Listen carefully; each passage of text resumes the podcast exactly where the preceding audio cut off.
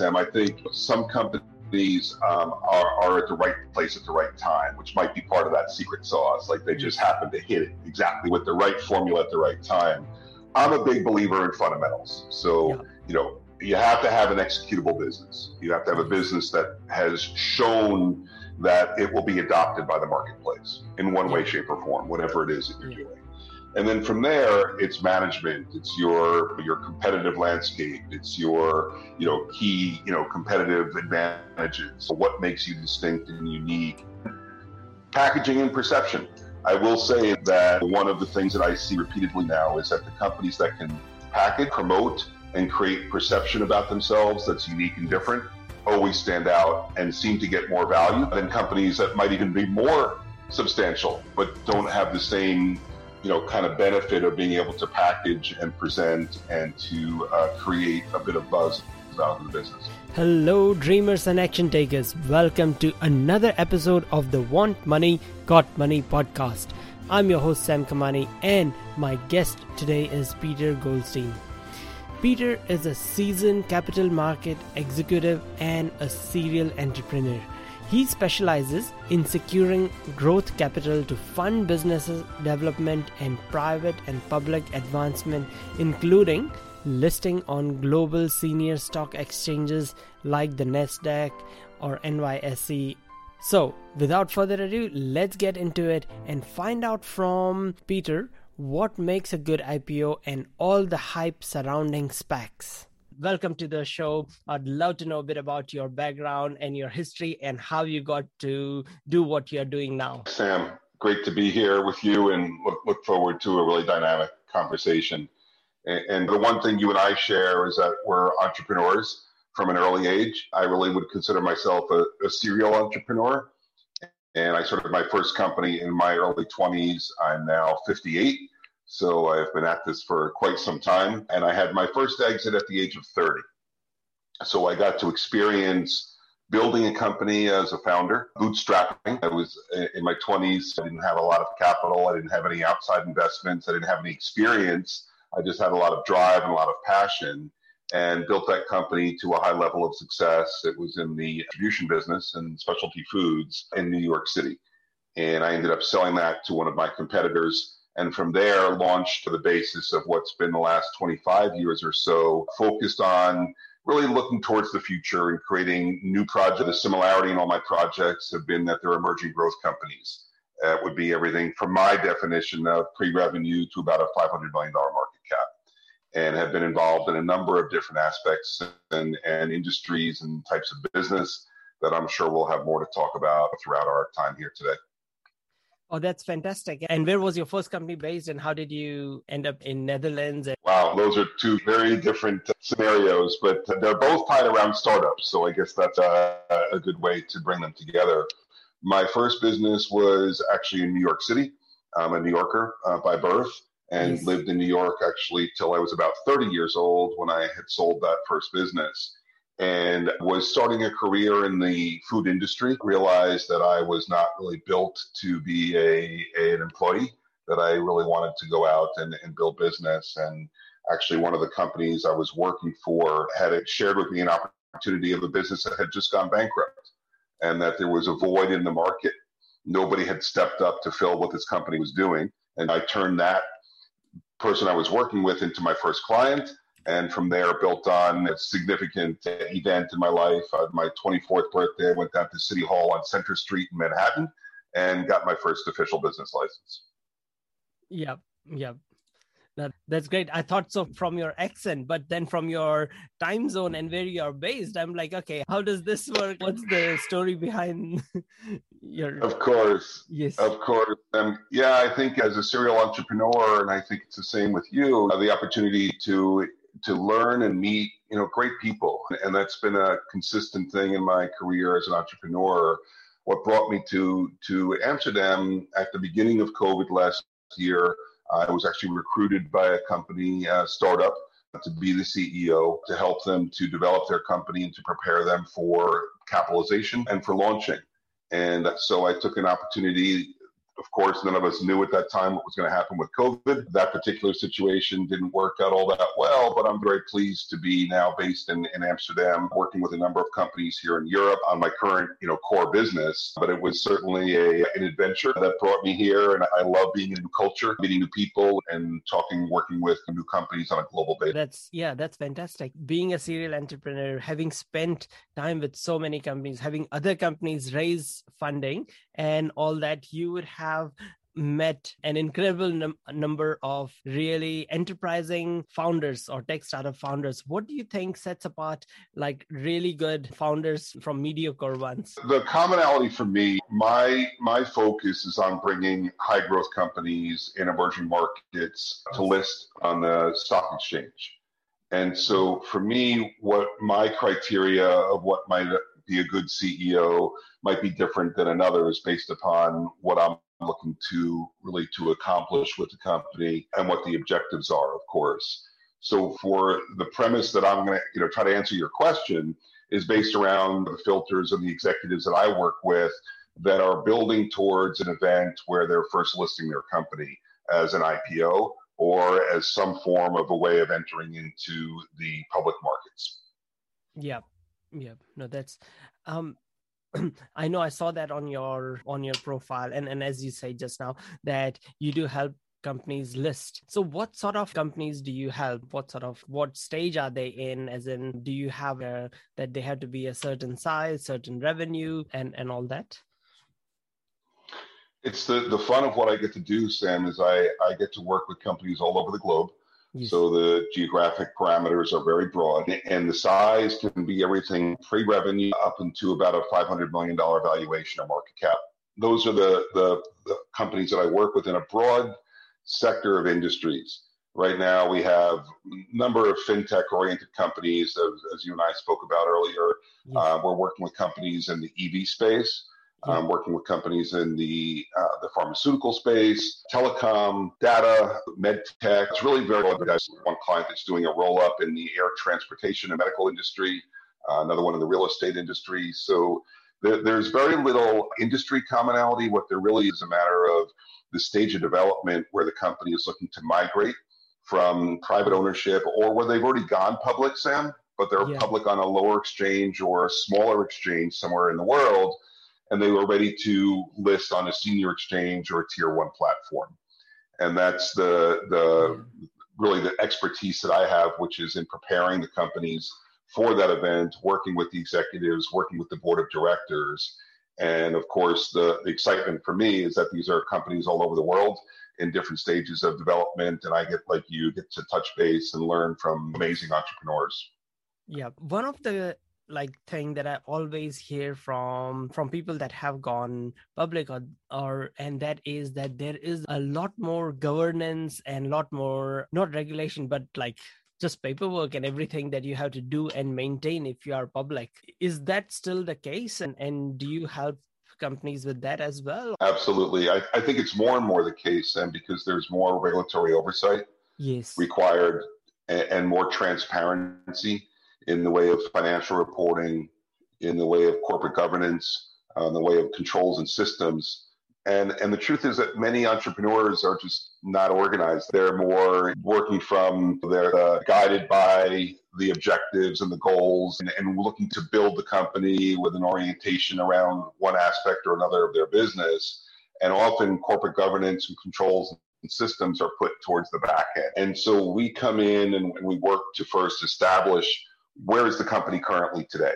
And quite almost all of them have deficiencies, Sam. And, and then it's okay. So then we come about with a roadmap and a plan to set those deficiencies into a course of action to correct them and put in a structure, whether that's putting in corporate governance or setting up boards and committees, recruiting and attracting new officers, directors, uh, strategic partners, but also the professionals. We, you know, after working now for, you know, 25 plus years in the capital markets in the US, developed a really great infrastructure of professionals. So we can bring in other really outside facing professionals that have expertise in certain areas to, to work, especially in the area of corporate governance.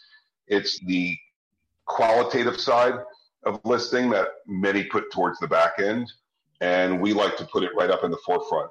If you think about it, there's the quantitative side of listing where you have to have certain valuation, a certain price per share, a certain number of shares, your entire capital structure. And then there's the qualitative side that you were asking about.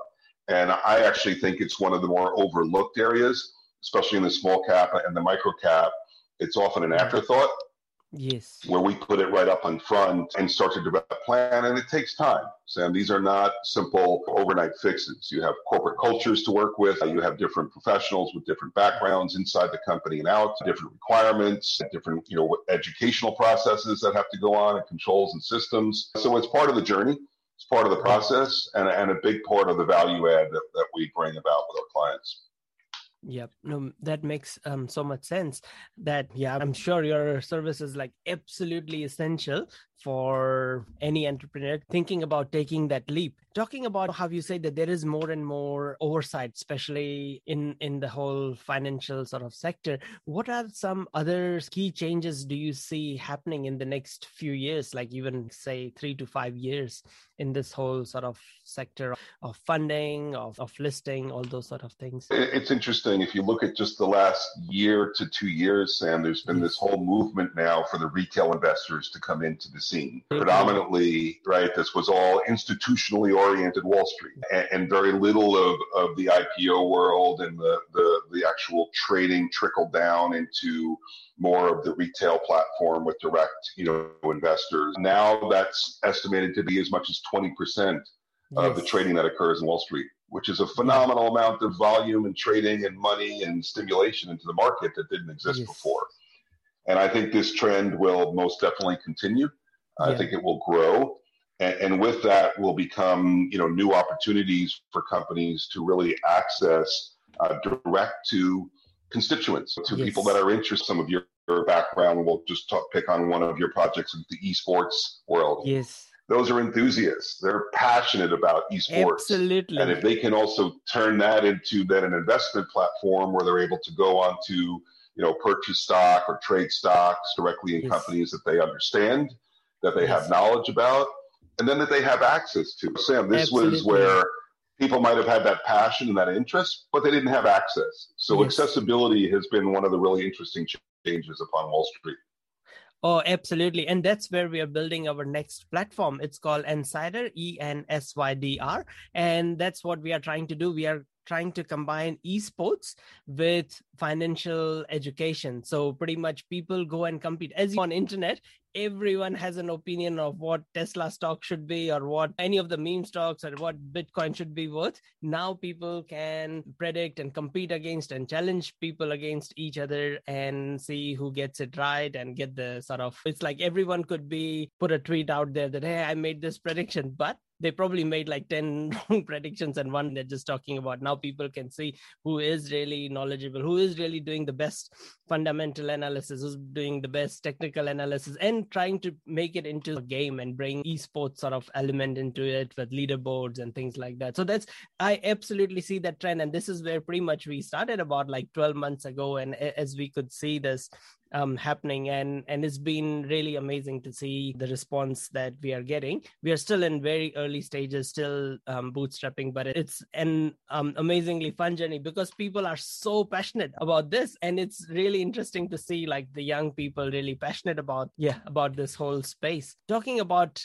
all these new innovations the one of the new thing that i've been hearing a lot in the last year or so is is SPACs like special purpose acquisition Mm-hmm. Can you explain a bit about SPACs and how they work to to any um, entrepreneur or founder who is possibly looking at going that route instead of uh, like a listing directly or something like that? It's a hot topic, Sam. It's a, it's a, really has been a record number of special purpose acquisition companies both formed. Yes and, capital funded, the jump is just phenomenal. For those that don't know, SPAC is an acronym for Special Purpose Acquisition Corporation.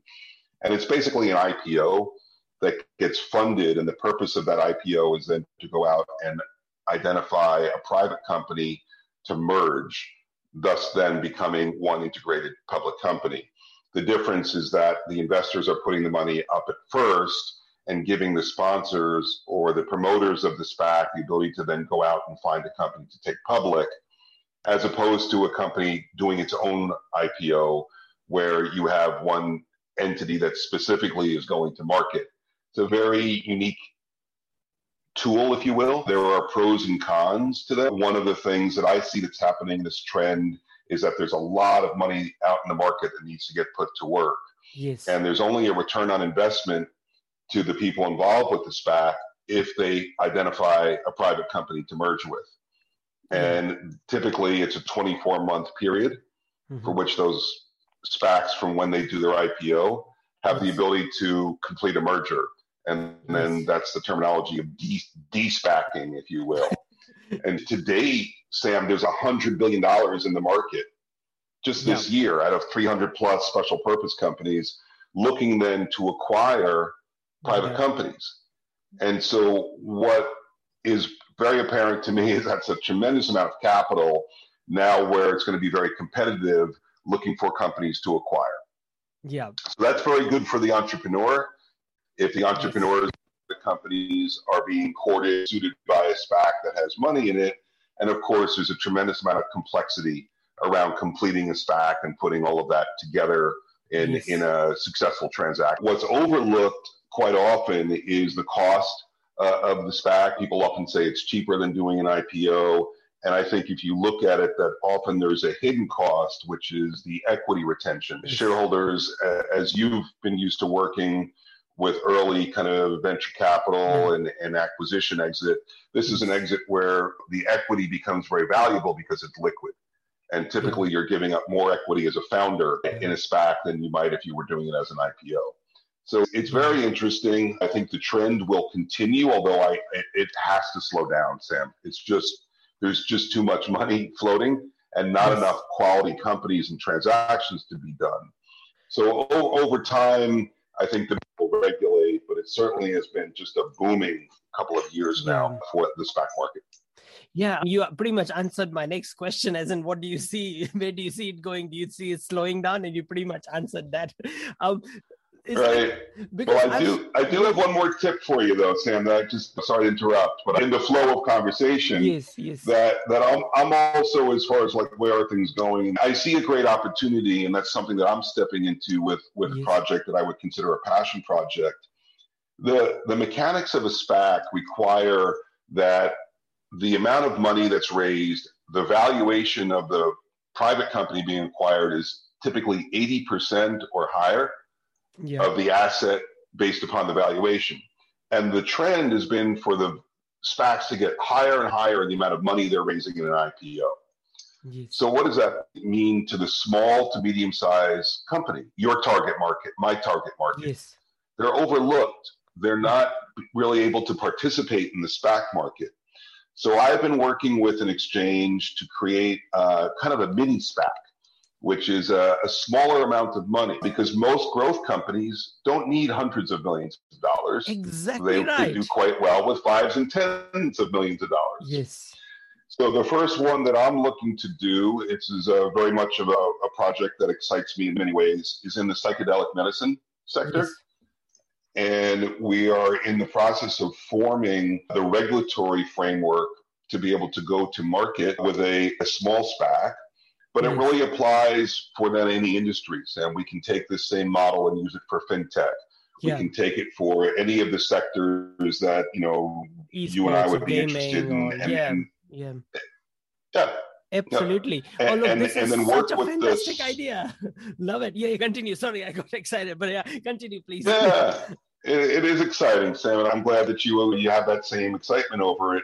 So, just to share with you, that's one of the trends that I see. I'm a bit contrarian that if the entire market is going one way, yes. um, then I see opportunities the other way, Sam, especially for what is emerging growth companies. And that's really where I love to work because I get to see the most value yeah. contributed to those entities, to the employee, to the founders, to the professionals, and then thereby, you know, creating a real impact in the work that we're doing yeah can I, this is now you can say if i'm wrong but this is just my experience uh, like in the last 18 months, it seems like there is an incredible amount of money floating in the market, in all markets, everywhere.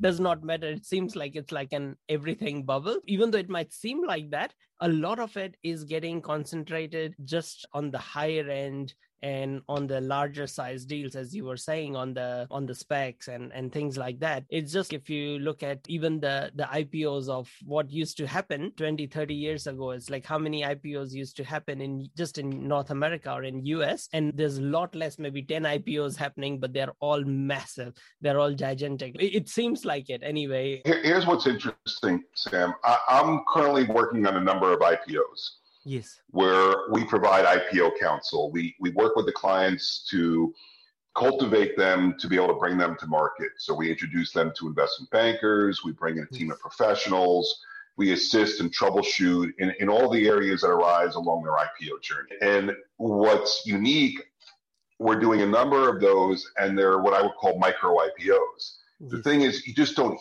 hear about them, Sam. Maybe that's they true. don't make yeah. headlines. Yeah. And, and, and I know like last week we listed a company as an example in the Canadian Neo Exchange and we played a very important role to them as an advisor. It was a 5 million dollar uplist. So they went from the OTC to the NEO. We're working, for an example, right now on a $15 million IPO that we should be rolling out in the next few weeks. So these are anywhere from the range of what I'm doing, probably in a sweet spot, about 20, 25 million dollars.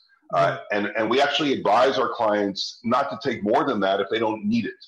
And, and it's, again, contrarian, but there are, are, more than you would think, Sam, of these well, kind of smaller IPOs are happening, but yeah. they're not publicized because the headlines are dramatizing all of the big deals, all of the yes. sexy deals, all of where the sizzle is, and all this, you know, the yes. the kind of you know headline components of Wall Street are based. So it's more of what I would consider a little bit of the underbelly of Wall yes. Street, which is the small to medium size. They are happening. Um, you just need to know where to go. You can't go call on Goldman Sachs and say, I'd like to do a $25 million IPO. Yeah, no, that that makes sense. Yeah, yeah, no, that's good. That's good to know. This is just what I hear. But then, as you say, that just the bigger it is, whether the it's the DoorDash and Airbnbs of the world make a lot more noise with their massive IPOs than than a lot of the of course, and it makes sense. I would love to hear a story about one of your most um, enjoyable or successful sort of IPOs that you have done in the last little while, and why that was successful or enjoyable for you, or you enjoyed to see that company grow and prosper.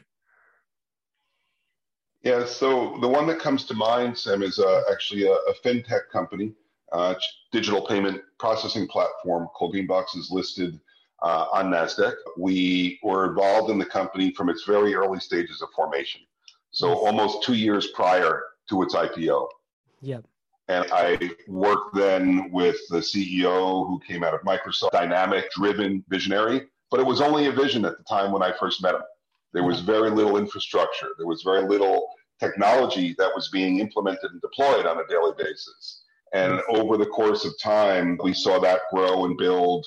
We got to participate in bringing in the team, structuring the company, working with the underwriters, working with legal counsel, bringing in and, and attracting board members and all types of different professionals and a very successful, oversubscribed $50 million IPO. And now the company was really growing significantly with the benefit of being on the NASDAQ listed company, of having that capital and the awareness that's come about that has brought all kinds of unique opportunities.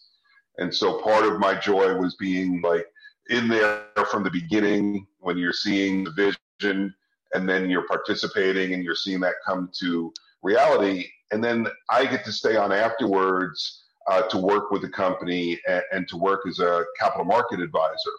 So we get to really then continue to add value where I'm working with the CEO to identify when the timing is right to structure and raise more capital, advising on new projects, on business expansion. And then we take in the whole capital market part that is really critical about non-deal roadshows and conferences and outward-facing communication and all the awareness that comes So it's really dynamic as the fintech space is just uh, every day growing exponentially. Be a part of that like revolution from the inside out has just been quite stimulating. Yeah. No, that that is that's really exciting. And probably you did answer some of my next question in it. And what does make a success like some ipos really successful compared to others? Is it all the awareness and going doing all this outbound marketing efforts and things promoting it? Or, or is it some other secret sauce that i don't know about or we don't know about? I, I don't know so much about the secret sauce, Sam. I think some companies these um, are, are at the right place at the right time, which might be part of that secret sauce. Like they just happen to hit it exactly with the right formula at the right time. I'm a big believer in fundamentals. So, yeah. you know, you have to have an executable business. You have to have a business that has shown that it will be adopted by the marketplace in one yeah. way, shape, or form, whatever it is that you're yeah. doing. And then from there, it's management, it's your your competitive landscape, it's your you know key you know competitive advantages. So what makes you distinct and unique? Packaging and perception.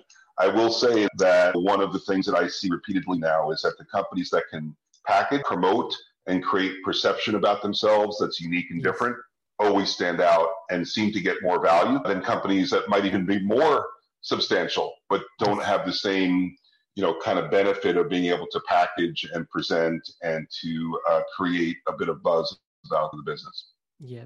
In today's world, it's if you want to reach the retail audience, how's their meme game? Who's their meme lord? um, is it? and then that's yeah. why it's GM and Ford. And for last few years, every year they spend two billion in advertising. Tesla spends zero dollars because their CEO has is the 60 million followers like more audience than super bowl every single tweet every single day that it's yeah. But it's as you say it's storytelling in a way in a way. They they create a very good story and a, and a narrative around around themselves on top of really good fundamentals and a product market fit. So no that's great. Lastly i have three quick questions that i do ask everyone. And is there a book that you are um, reading right now? I, I, I am. I'm in the middle of reading a book but it has nothing to do with anything that we're talking about oh that's about. fine. that's fine yeah, oh, yeah, yeah. That's exciting. It was on the New York Times bestseller, and, and I, I, just saw the headline. I was just in Greece re- recently working with a client, yes. and there's just so much history there. So I just elevated myself to to buy the book, and I've enjoyed spending the weekend reading it.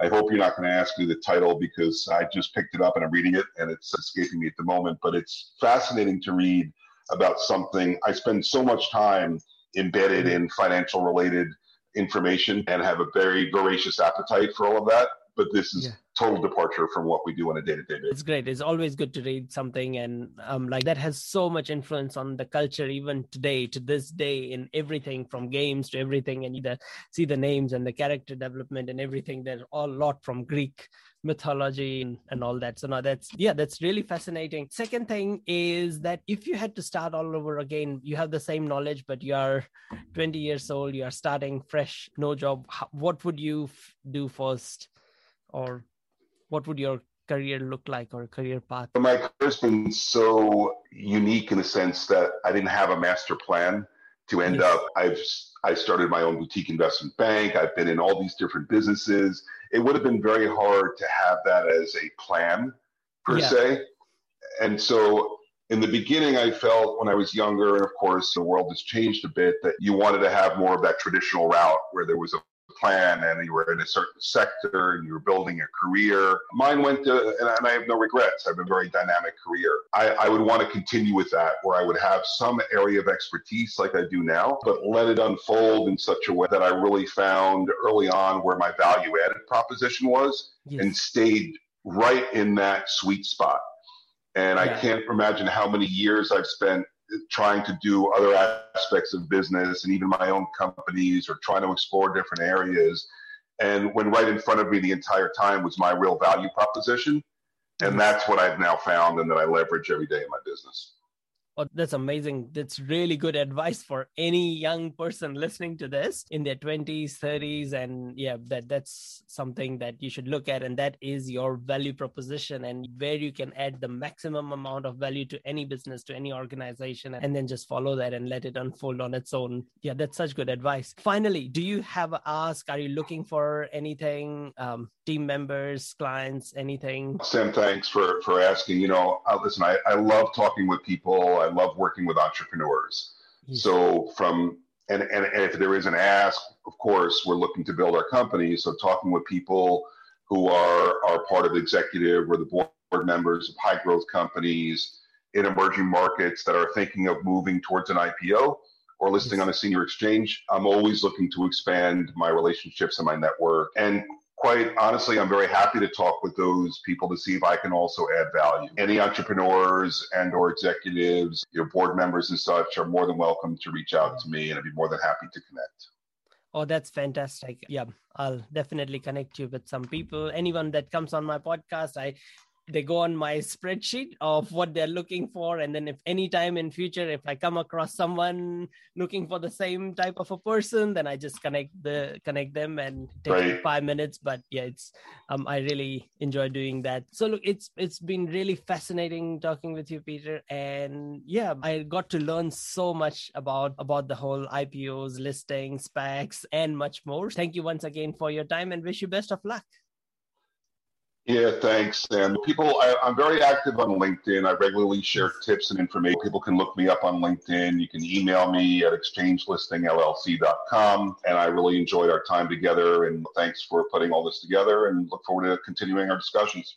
Oh, that's great. So, one last thing for all the audience I'm, I'm going to put all the links to Peter, his company, to exchange listings, and more, everything under the show notes on wherever this goes, whether it is Spotify or Apple Podcasts or TikTok, Instagram, everywhere. So, thank you once again for joining us. Thank you so much for listening to this episode of Want Money, Got Money with Sam Kamani. Hope you enjoyed the show and got some valuable insights that would help you in your startup or your business. If you haven't already, please subscribe and rate this show on your favorite platform. It would be extremely helpful, and I just cannot tell you how much I would appreciate that.